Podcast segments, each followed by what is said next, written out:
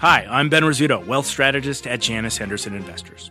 Is a brighter future possible? At Janus Henderson, we think it is. For ninety years, we've worked to help clients achieve superior financial outcomes and fulfill our purpose of investing in a brighter future together. We know that this means our thinking and our investments are helping to shape millions of futures. At Janus Henderson, we are committed to helping you invest in a brighter future for the next ninety years and beyond. To learn more, go to Janus Henderson dot com. Hi, I'm C N B C producer Katie Kramer, one of the voices behind the C N B C podcast Squawk Pod. In these times of uncertainty, we want to make sure we're bringing you, our listeners, as much information as possible as quickly as we can. That's why we're sharing with you now a C N B C special report, Markets in Turmoil. Listen in.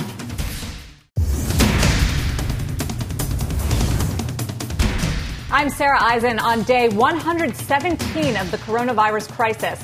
Tonight, the eyes of a nervous nation are on the state of Georgia as businesses start to reopen. Not only are you putting workers in jeopardy, so you're putting guests in jeopardy. Georgia reopens. But did anyone show up?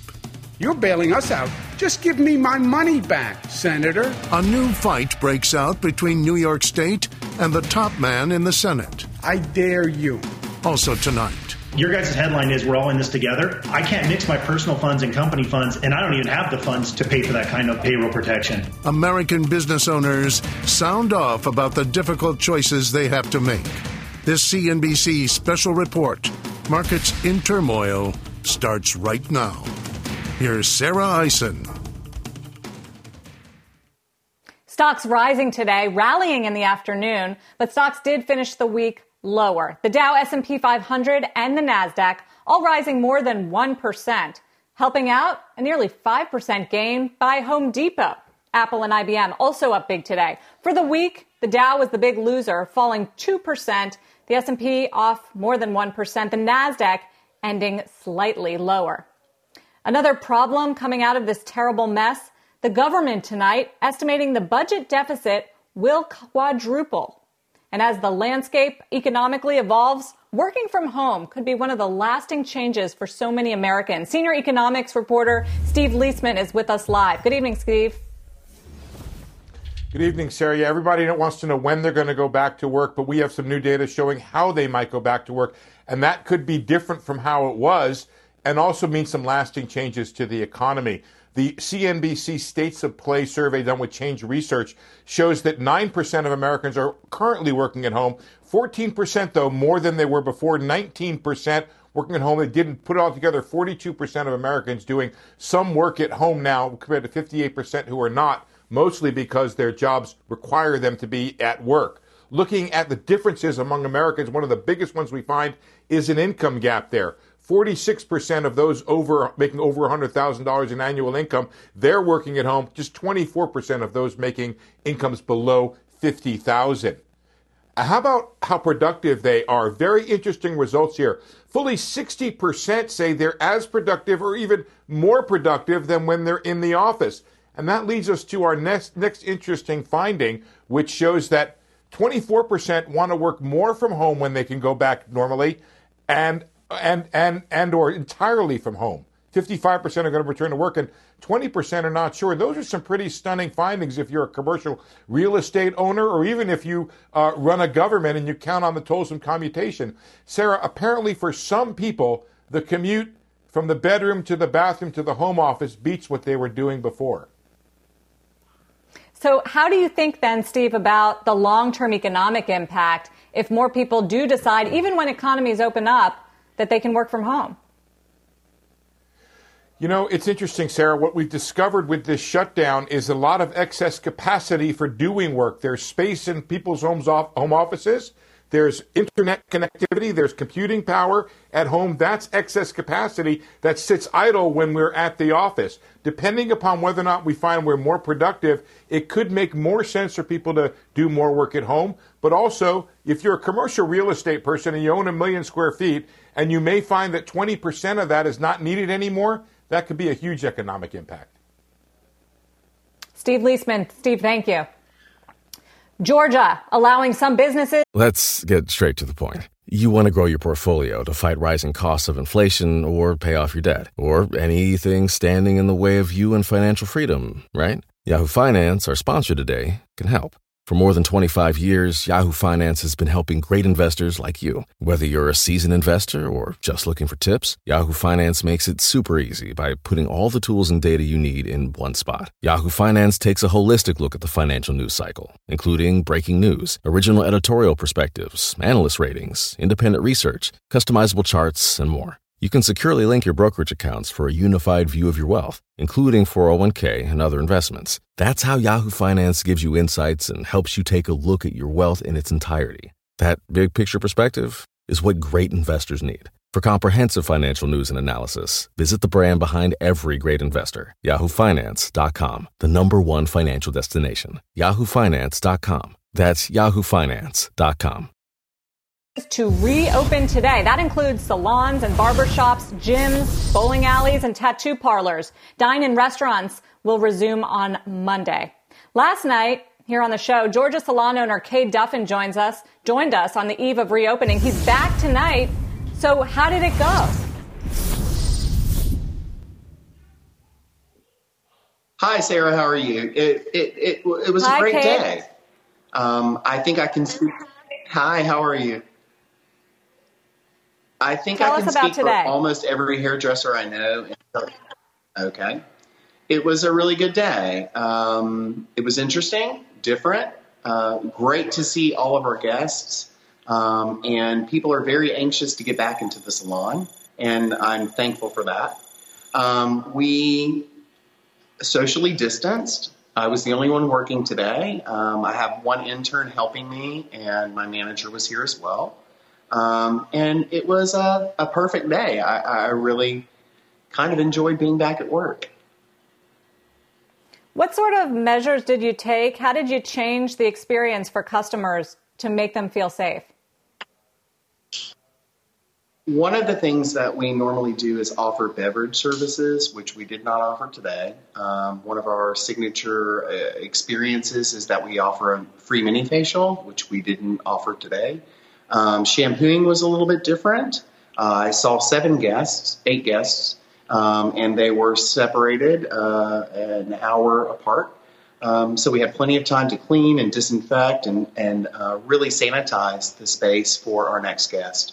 So it was very interesting, but again, it was very good to be back and see our people. It was nice. Were the customers nervous? What sort of vibes were you picking up? You know, I didn't pick up on a nervous vibe. I really picked on up on a respectful vibe. And it was really nice to see each guest come in with their own mask, their own gloves. Um, I think all of them t- are taking into consideration what we do and valuing it. And that's very nice. Um, I think they were as concerned for my safety as I was theirs. And, it, it, and that was a nice thing to see. I think they were happy to be back in the salon. They were happy to get their hair cut, of course. Um, but I think it, it was it was very different, but it was very good. It was nice. Thank you for coming on again and updating us. And good luck. We wish you well, Cade. Thank you, Sarah. Thank you for having me. Doctor Carlos Del Rio is the Executive Associate Dean of Emory University Medical Center, a renowned expert on infectious diseases. He's monitoring the outbreak from the ground level in Atlanta. Thank you so much, doctor, for joining us this evening. Good to be with you, Sarah. So what can you tell us about where you stand on Georgia's reopening and, and whether it's prepared with more businesses set to open on Monday, including dine-in restaurants? Well, I would say that this is a bold move by the governor, and uh, I understand why he's doing it. He's doing it because of the economic concerns that he has. I mean, the economy in Georgia has suffered significantly as a result of this epidemic. But I, I, I am worried that we have not met the requirements that the White House and others determined that were necessary. We haven't really seen a fourteen-day decrease in the number of cases. And from where I'm standing in, in, in hospitals, we're not seeing a huge increase in patients. We're seeing a, a flattening of number of patients. We're seeing a slight sort of trickle of patients coming in. But I worry that that may be very different two weeks from today. I was very encouraged to hear your previous guest talk about the the things they're doing in salons to prevent, you know, the social distancing, the wearing masks, the wearing gloves. And I wish people continue doing that, but I just worry about restaurants and I worry about other places. So I'm nervous. I can't tell you that I'm not, but we'll have to see what it is. But in the meantime, what we really need to work on here in Georgia is scaling up testing. We're, we're very low on testing. We have to do a better job testing a lot more people. And we have to also scale, scale up significantly contact tracing, which we really don't have at this moment. Now, I was going to ask about those two factors. Where is Georgia in terms of its testing rate relative to the rest of the nation? And are there any contact tracing going on there where, where people are notified if they've been in contact with someone who's tested positive for the virus? We are pretty low in testing. We're probably uh, in the lower third of all the states, and, and the percent of population has been tested. But I can tell you there's some very good ramp up happening, and there's very good public, private, academic partnerships. My own university, Emory University, is part of the effort of really scaling up testing. And I think we're going to do a lot of more testing over the ensuing couple of days. So I think testing is going to come up in a significant way. We have a ways to go. I'm not going to say that we're not, but I think testing is going to come up. Contact tracing is a different story. We we need to hire people. We need to really implement contact tracing. It hasn't been done, but I can tell you that a lot of the partners in in in In industry, a lot of the uh, Fortune five hundred companies that live, that ex- have are here in Atlanta are more than willing to help. And let's not forget, we have C D C here in Atlanta. This is the hometown for the C D C, and C D C is obviously very interested in making it work. So my hope is that over the next uh, couple of weeks, Georgia will actually have a model of what needs to be done to get out of this uh, out of this crisis. In the meantime, what are you bracing for in terms of your hospital? And, and do you feel prepared with the equipment that you need, the ventilators, the masks, the cleaning supplies, and everything else? I would tell you that at this point in time, the hospitals that I have in, I'm in contact with are in both, you know, Grady Hospital and Emory University affiliated hospitals, more than eight hospitals. We're in good shape. We have capacity. We have ventilators. We have supplies. So if patients continue coming in at the rate they're coming in, we will be fine. If there's a sudden huge spike in cases, we will obviously run into problems. But as long as there's not a sudden huge spike in case, cases, we will be fine. Fine. But of course, we are preparing. We are worried. We are concerned. But at the end of the day, we need to be ready because this decision has been taken by the governor. And our job right now is really to, to scale up and to be ready and to do the right thing so we can actually be successful. We cannot let ourselves drown. This is a little bit like being in, a, in an ocean and the waters got rough.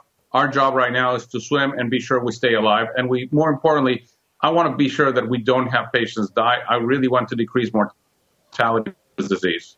Ha- have you been in contact with the governor at all? Is there any communication going on from the medical community with the politicians? Uh, if there has been, uh, I know there has been from the uh, C E Os of the hospitals. I've been in close contact with the director of the Department of Public Health, Doctor Kathleen Toomey.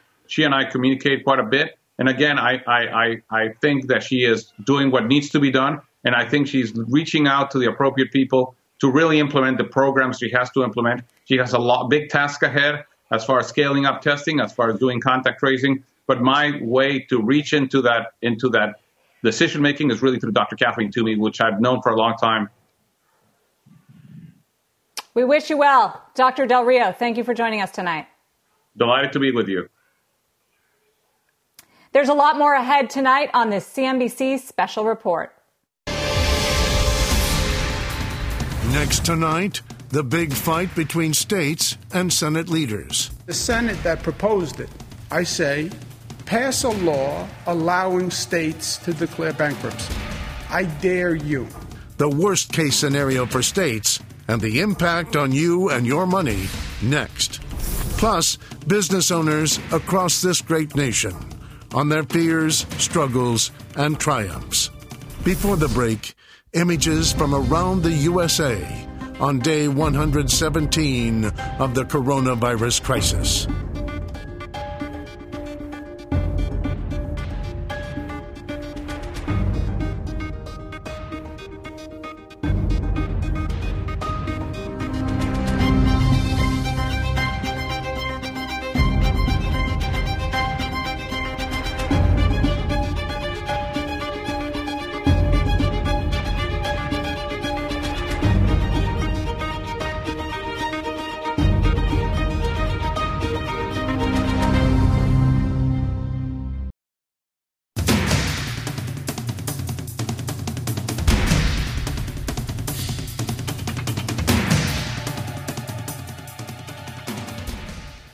Welcome back. Tonight's headlines on the virus. The F D A warning against using malaria drugs chloroquine and hydroxychloroquine to treat COVID nineteen outside of hospitals and clinical trials because of potential serious side effects. Navy officials recommending the aircraft carrier captain, who was pushed aside after asking for help with an outbreak on his ship, be reinstated. And New Jersey's governor will sign an executive order allowing renters to use their security deposits to pay their rent. A new battle is breaking out between New York Governor Andrew Cuomo and Senate Leader Mitch McConnell over state funding. Contessa Brewer is with us live. Contessa.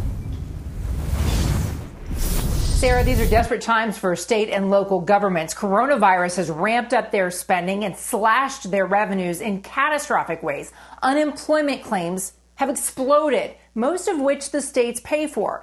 Governments have hiring freezes or furloughed workers or even cut jobs. Altogether now, uh, a bipartisan bill has been introduced in the Senate to give states five hundred billion dollars in federal aid. It's unclear whether the Senate Majority Leader will allow it to come to a vote, and he explained why on a radio show with Hugh Hewitt. I would certainly be in favor of allowing states to use the bankruptcy uh, uh, route. It saves some cities, and there's no good reason for it not to be available. Well, Congress would have to amend federal bankruptcy law to allow states to file for bankruptcy. Today, Governor Cuomo in New York fired back. He just dared McConnell to introduce that legislation. You want to send a signal to the markets that this nation is in real trouble? You want to send an international message that the economy is in turmoil? Do that. Allow states to declare bankruptcy legally because you passed the bill. It'll be the first time in our nation's history that that happened. I dare you to do that. It- Even if Congress found the political will to do something like that, it has never been done in American history. There would be constitutional challenges because Article one declares no state is allowed to make contracts and then change the law to avoid the obligation. Sarah. Contessa, so what is the worst case scenario for heavily indebted states like New York or Illinois? Well, look, they're they're talking about cutting services, right? The governor said today he's looking at a thirteen or fourteen percent revenue cut. But if they were able to declare bankruptcy, on the upside, it would give these states a fresh start. It would allow them to avoid obligations of paying pensions or paying vendors. On the downside, you would force state retirees into anti-poverty programs, which states pay. A bankruptcy judge, of course, has a lot of discretion, so you might see state parks sold to real estate developers, for instance. We saw when Detroit went bankrupt, the city-owned art museum and its expensive collections were eyed as assets that potentially could be auctioned off. But probably the biggest impact if states were allowed to do this, just by amending the federal law to allow state bankruptcies, there would be a chilling effect on the bond market. It would drive up borrowing costs for all states, regardless of their pension obligations or their budget problems. That's according to the Council of State Governments.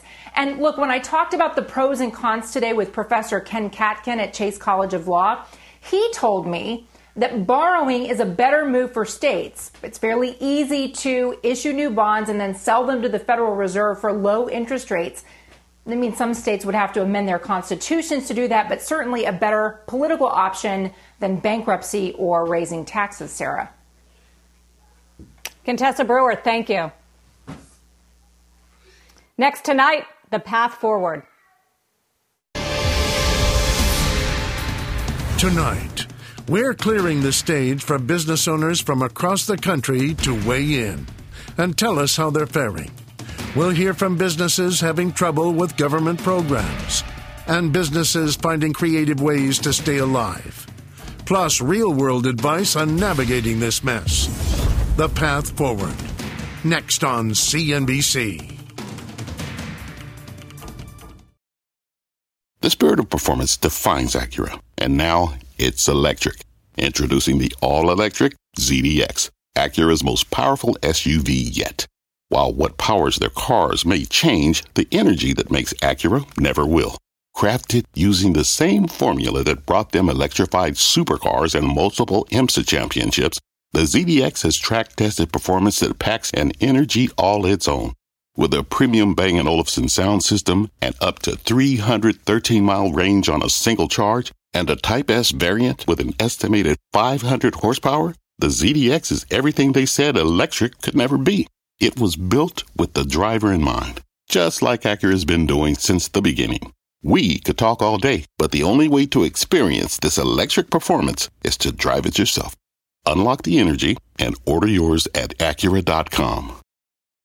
Every day, thousands of Comcast engineers and technologists put people at the heart of everything they create, like Oluseyi, a Comcast engineer who grew up bonding with his dad over sports. This inspired him and his team to create A I Highlights technology that uses A I and machine learning to detect the major plays in a sporting event, so millions of fans have a way of catching up on their favorite sports. Learn more at Comcast Corporation dot com. America is in pain. There are problems, questions, and concern in every corner of the U S A. But business owners, large and small, are working on their next step, their path forward. Tonight, business owners from across this great nation share their fears, their challenges, and their difficult choices. This C N B C special report, The Path Forward, begins right now. Once again, here's Sarah Eisen. Good evening, everyone, once again. To help us through the next half hour, two people who invest in individual businesses. Michelle Romanow is the president and co-founder of Clearbanc, which has stakes in thousands of e-commerce businesses. And Dave Dodson also invests in individual American businesses and teaches at Stanford. Good evening to both of you. Michelle, you invest in thousands of businesses. Give us a sense of what they're going through right now. Yeah, I mean, it is a very tough environment today. And I really think this kind of breaks down into two pieces. There are the small businesses today that were strictly brick and mortar, and it has been incredibly tough for them with these shutdowns due to COVID.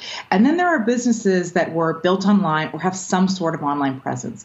And those ones today are actually faring much better. And so I think what we're seeing is a lot of businesses that are being creative, that are finding um, that online presence or figuring out how to build that now. It's never been cheaper um, to start that, and ad prices have never been lower. And so I think, you know, if you were just brick and mortar, you're in a very tough place. And if you've been able to build some of this stuff online, uh, you're doing a lot better. Dave, so many businesses are in a tough place. We were first introduced to you a few weeks ago on C N B C, where you joined us to grade, as the professor that you are, the Small Business Relief Program from the government. You weren't too happy, gave it a C minus or a D plus. There have been some changes, and there are there is more money in that program right now. Where do you stand? Are you feeling better or worse?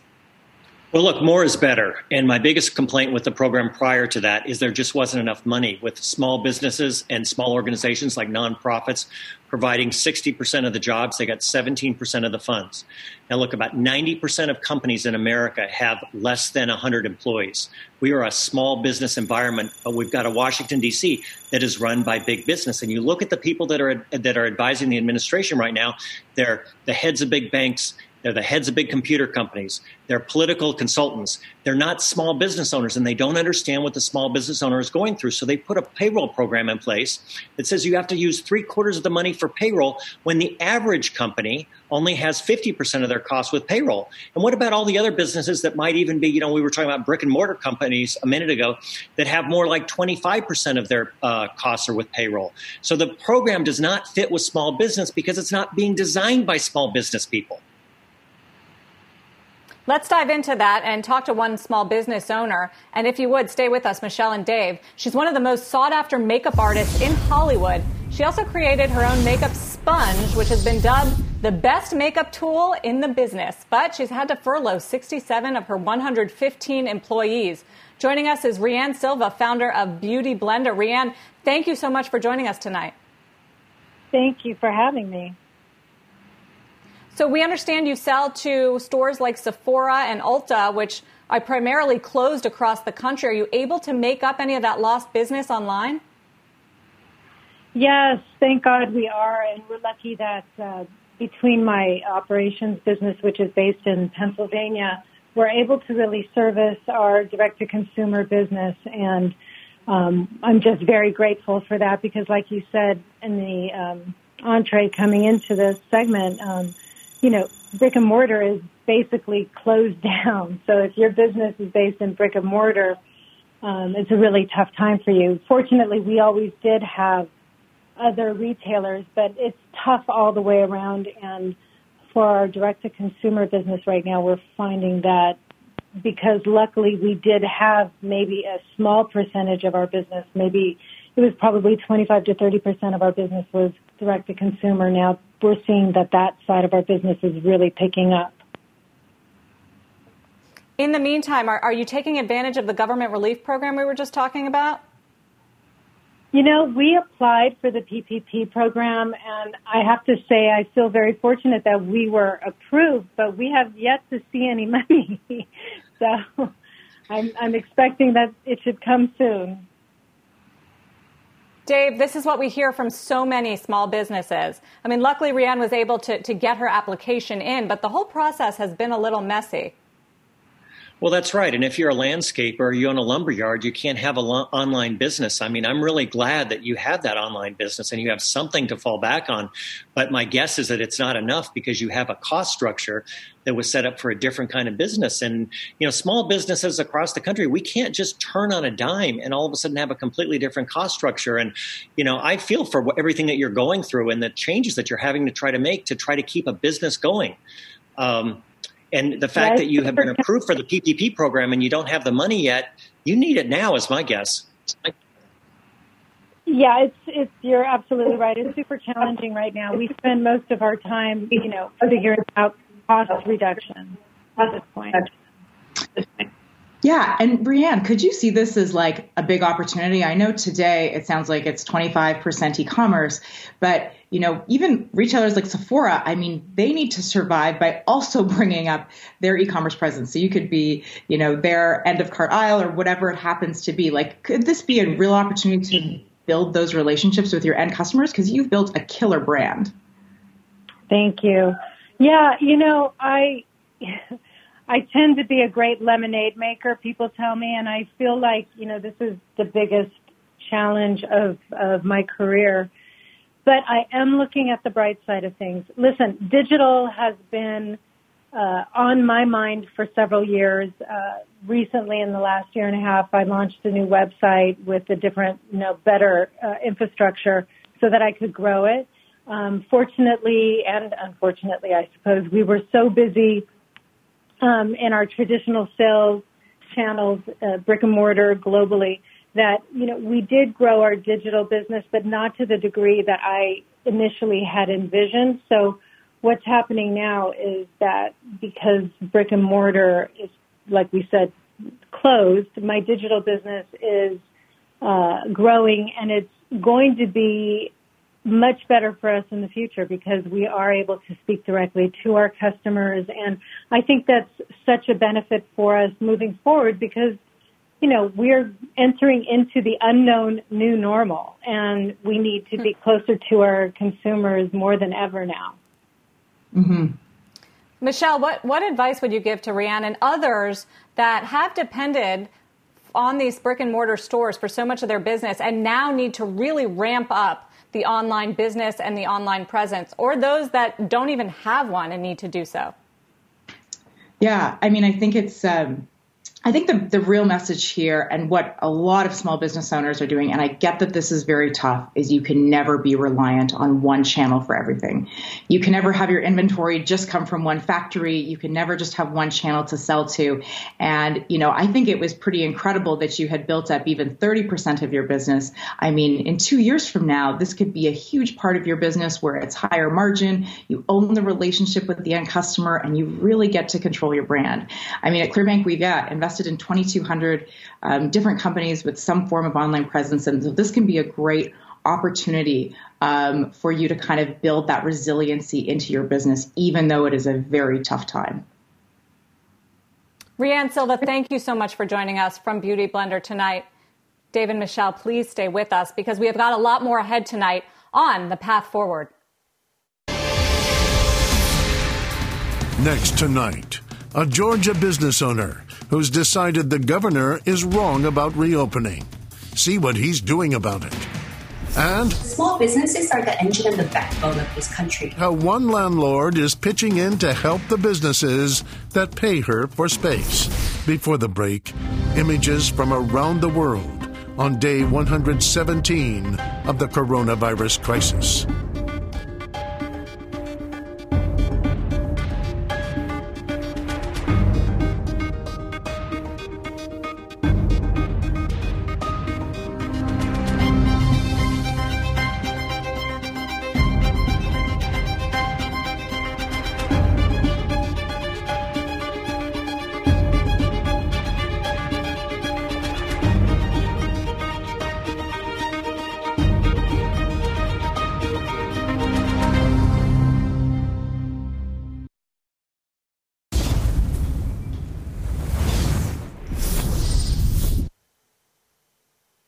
Welcome back. Entrepreneur Toni Coe grew up working in her family's mom and pop shop. Now she's a commercial landlord who wants to take care of her small business tenants caught in the crisis. Tonight, how Toni Coe is stepping up. I have about half a million square feet of rentable retail space in and around Los Angeles, all in commercial. Majority of my tenants are mom and pops, small business owners. My family is a first-generation immigrant, and we're small mom and pop business owners ourselves.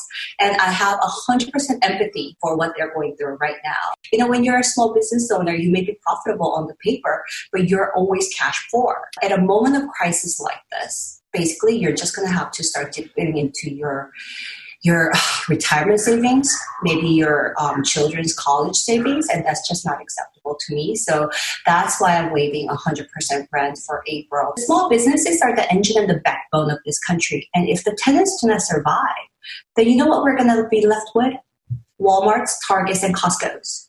And I mean, is that the ideal world that we want to live in? So we all need to take a little bit of sacrifice for the good of all. That was real estate investor Toni Coe stepping up. And Georgia, as we mentioned, once again, open for business as of today. But Honors Holdings, which owns thirty-one Orange Theory studios in the state, is still closed. Jamie Weeks is the founder and C E O of the gyms. So, Jamie, why did you decide to give it a few weeks before opening? Hey, Sarah, thanks for having me.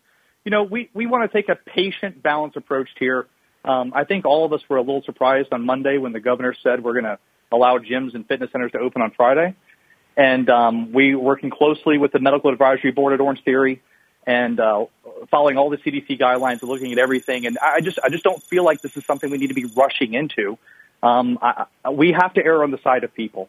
We have to err on the side of our staff and our members first and foremost, and that's what we're going to do. And, you know, I felt like I had to put a date out there. We circled May eighteenth as a date that we could possibly open, obviously knowing that we could always back that up if we need to. But, again, I, I just don't feel comfortable rushing into this decision. The data's coming in every single day, and every day we wait, we're learning more and more. And we're just, again, we're going to err on the side of people every time. We just played a piece of tape showing that some commercial landlords are letting their clients not pay rent or forgive rent and temporarily halt. Have you had to do that? Have you had to stop paying rent?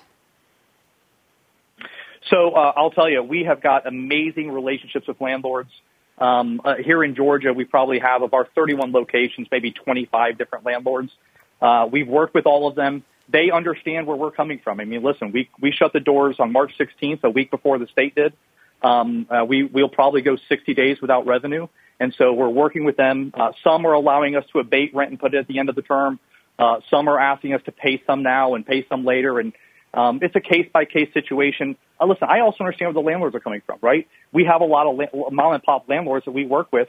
And so we're having just real discussions with them and trying to work with them. And they've been, they've been amazing with us. Dave Dodson with us from Stanford University, a professor there of entrepreneurship. Dave, how prevalent is the rent forgiveness happening, and, and how much is it saving some of these small businesses? Well, I think it's very prevalent. I would say that virtually every company that I've talked to has had to go to their landlord and ask for some forgiveness. And in some cases they get it, some cases they don't. I mean, I really admire the landlord in Los Angeles who was saying that they were doing what they were doing because it's such a struggle. And they, of course, they need tenants too in the end. So I understand there's some interest, but I think the landlords are having to carry a disproportionate burden.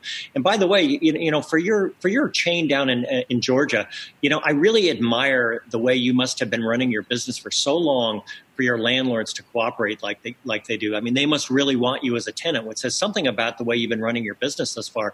But I'm sort of curious, as you think about, you know, getting through this with zero revenue, which who plans for zero revenue, right? But as you get through zero revenue, right. What is it going to look like afterwards? And are our customer behavior going to change? And is this, are you going to be doing more online classes and more sort of subscription-based uh, services at home? Yeah, that's a great question. I mean, listen, Uh, we've got a million members at Orange Theory here in the United States, and our online classes the last uh, six weeks have been a huge success. They've been amazing. Yeah. Um, our coaches are, are conducting them. Uh, we're getting great responses from members. I do think that's something we're going to continue doing, um, even if we're, you know, two years from now back to one hundred percent, a year from now, ninety days from now, whatever it is. We're going to continue doing that because there's a demand there. We know it, and it's it's, it's great. I think it's wonderful. Um, uh, so so I'm, I'm hoping that there's a great balance as we go forward uh, between online classes and then also the energy inside of Orange Theory Studio is something we can never replace. And so uh, when we get back to open and having that energy and also having the chance to have online classes, whether you're traveling and can't work out or whatever it is, well, that sense of convenience to be able to get that workout in is pretty awesome.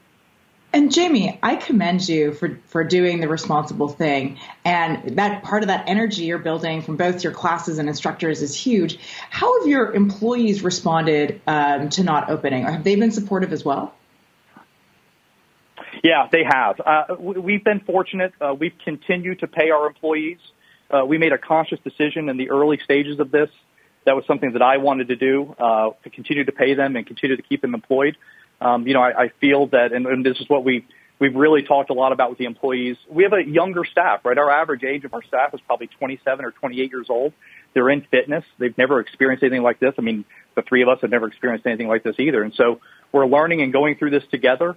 Um, but I think, listen, between the members and the staff, and, and I'm in close contact with both, um, I, they're telling us they're not ready. They're telling the, the, the, the coaches are putting all their time and effort into coaching these on, online classes. We're getting great reception there. So, listen, if there's a silver lining here, it's that for sure. Uh, but you just cannot replace the energy, like you said, Sarah, of, of a, a Orange Theory workout in the class. Jamie Weeks, we wish you good luck on, on the reopening in just a few weeks. Awesome. Thank you for joining us tonight. Awesome. Thank you so much, Sarah.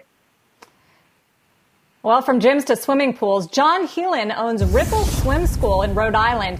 He was on track to have his best year ever when the state shut down and the two million dollars in revenue he was looking forward to absolutely evaporated. John, thank you for phoning in tonight. So tell us what's going on with your business right now and how, if, if at all, are you able to keep it afloat? Yeah, thanks for having me, Sarah. We uh, were not. We closed March thirteenth. We followed suit with the local school system. So when the Governor uh, announced schools were closed, we decided to close as well. It wasn't mandatory at that point. It just felt like the right thing to do for safety of the staff and the students. So, um, yeah, we, we, we went dark as of uh, as of the thirteenth. We've been closed ever since. Michelle, what would you tell businesses that bring in no revenue like John's that have to close down about how to preserve capital to be able to open up when things do start to open? Look, John, I really feel for you. Like, this is an extremely tough place to have been in a, you know, close contact activity. You can't teach someone how to swim very well over Zoom. I mean, maybe you could a little bit. Um, and so I think, you know, really going back, um, very admirable of what we just saw the previous landlord do to see if there's any relief that you can get there. And then I think even at this really tough time, you know, looking at what you could do that's innovative. I mean, every every parent has their kids at home. They're probably driving them crazy. And if there's any programming that you could offer um, that's, you know, sort of fitness related for kids, I think parents might be willing to pay for that right now. I don't know what you think. Sure. Yeah, we're, um, you know, it's been an interesting few weeks as we kind of figure out, I guess, the, the short term, how long will we be closed? And then the longer term, what does life look like after this? So Um, we were fortunate in the sense that we had planned on a pretty extensive renovation at our first location, which has been open about five years now. Um, ironically enough, I got the building permits to do the work the day we had to close, uh, but we had a pretty big war chest saved up for that renovation. So obviously the renovation is going to get bumped out. The war chest, I feel pretty confident, will get us through, you know, however long we need to be closed, and, and more than likely any kind of slow business that may um, happen once we do kind of reopen. So we're lucky in that sense. And we've gone out, you know, P P P program we've gotten, idle loan program we've applied for. So, um, yeah, it's it's interesting trying to, like you said, figure out what's the solution um, for a, a close contact business and what could be a, a no close contact environment going forward. But we're looking at different ways to kind of re-engineer the business, whether it's uh, safety equipment, you know, capacity, spacing kids out in different ways, um, kind of structuring the lessons in a different way. So we're looking at a few things. Yeah, you know, what, I, what I've noticed when companies have had distress like this, and nothing like what you're having, which is zero revenue, the most common mistake that business owners make is, you know, you went into business and business owners are optimistic. And that optimism is usually your your friend. But when times are tough, it's your enemy. And people don't cut close. They don't cut their costs enough, and they don't plan for the worst case scenario. So I would just say, you know, guard against that optimism that made you want to be an entrepreneur and open up a business. That may be your enemy right now, because things could be tough for quite a few months. And I'm I'm sorry sure, to yeah. say that. Yeah, I, uh, I, I take some flack from my wife, but I, I always hope for the best but plan for the worst. So it really is a matter of right now. Um, like I said, the, the savings, we have a pretty decent runway, so I feel good about that. And, you know, trying to figure out what the other side of this looks like. But, um, you know, we we kind of came out swinging immediately once we closed in terms of um, ratcheting down expenses, uh, loan deferments. Um, our bank, we work with Webster Bank. They've been great working with us on stuff like that. Right. Uh, plus, you know, the idle loan, the triple P loan that came through. So, um all things considered, I feel pretty good right now with, with everything that's going on. And, you know, some of the other small business owners I speak to, some are feeling better than others. But um, all things considered, I'm, I'm feeling pretty good, which is kind of new as of this week. But that, that's kind of where we're at. Get to the other side. Oh, that's good to hear, John. Get to the other side. Yep. Thank you very much for joining us. Best of luck to you. And coming up next, fear and triumph for a furniture maker in Los Angeles.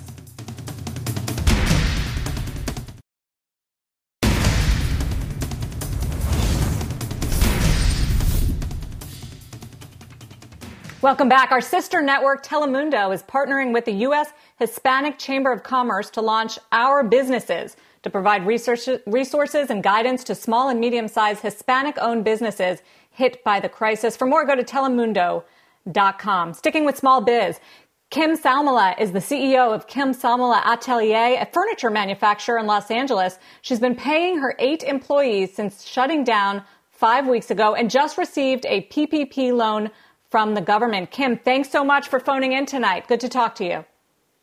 Nice to talk to you. What will you do with the government funding that you just received? Well, it is going towards as much payroll as I can, and then also rent. Um, as you know, or as a lot of people know, seventy-five percent of the loan must be used to pay payroll. And then the balance of the twenty-five percent can be used for rent. Well, Dave Dodson with us as well from Stanford. Dave? Yeah, we've been telling everybody it's about liquidity, liquidity, liquidity. And, of course, you have inventory and you have employees and you've got brick and mortar. And anything that you can do to hang on to cash. And, you know, one advantage you have that other companies don't have is you have inventory that you can work with. So I would say anything you can to stay alive with liquidity is the name of the game. Yeah, because of the nature of my business, um, you know, everything we make uh, is to or is everything is made to order. So we are not, um, we do not have a lot of stock. So the the problem is we're still getting orders, but um, those have to just be backlogged until we can open up again. I don't have a ton of stock. We're trying to sell what we can, um, but the challenge with manufacturing is that we've lost these two months and we'll never get it back. And the P P P loan is not enough to keep your employees uh, active for manufacturing the furniture? Well, we're, we are restricted. We must stay at home, so we home. can't so manufacture. So, Kim, are, are you sell? How are, how are you getting rid of the excess inventory? Are you selling it online? Yeah, we've, so a large part of my portion, uh, a large portion of my business is through e-commerce, through other websites. Um, the big one is One Kings Lane. Um, I do sell through my website also. So what we do have stock of, we've run a big pillow sale on my website. Um, I am still trying to get out orders with One Kings Lane that we can of items that are, that are around. But as of now, I looked at my production schedule, and we're booked out through almost the middle of June with orders, and we're still getting orders in. I've been really fortunate in that um, I deal with the medium to high-end clientele, and they're stuck in their homes right now, and everyone, you know, wants to make their homes more beautiful, more comfortable. So we continue to get orders in. I just can't do anything about uh, making the, or- the orders and shipping right now.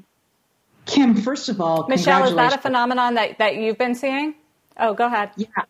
I mean, it's right now, you're one hundred percent right. People are stuck in their homes and they are looking for improvements because we're seeing all of the things. And, you know, congratulations to you that you've actually seen, it sounds like in some ways your business has grown during this period.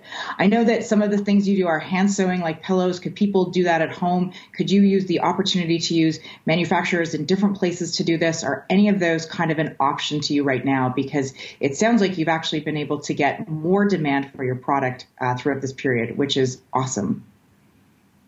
Yeah, I actually saw the writing on the wall before we were shut down on March nineteenth, and I sent my sewer home. She um, had uh, uh, a scare with cancer a few years ago, so I was very, very worried about her. So we literally brought machines to her house, and she's sewing. Um, she's sewing pillows out of her garage right now. Kim Samala, thank you so much for joining us. We wish you well. Thank you so much. And finally, Dave Dodson, you know, it's been somewhat encouraging to hear a lot of these small business owners that we talked to on this program have either received their P P P funding from the government or are awaiting it. Is that going to stem the tide of losses for small businesses and for employment across America? Oh, absolutely. I mean, this is, as I said earlier, this is about getting to the other side. And with the P P P loan, if they can get the loans and they can get to the front of the line, that's what they need to survive. And we've told everybody, I don't care if you're on your hands when you cross the finish line, get across the finish line. We want to thank all of our businesses for joining us, all the small business owners tonight, especially thanks to you two, Dave Dodson and Michelle Romanoff, for sticking with me. From all of us here at C N B C, I'm Sarah Eisen. American Greed is coming up next. What's on the horizon for financial markets? At P G I M, it's a question that over fourteen hundred investment professionals relentlessly research in pursuit of your long-term goals. Specialized across asset classes, but united in collaboration, our teams provide global and local expertise. Our investments shape tomorrow, today. Pursue your tomorrow with P G I M, a leading global asset manager.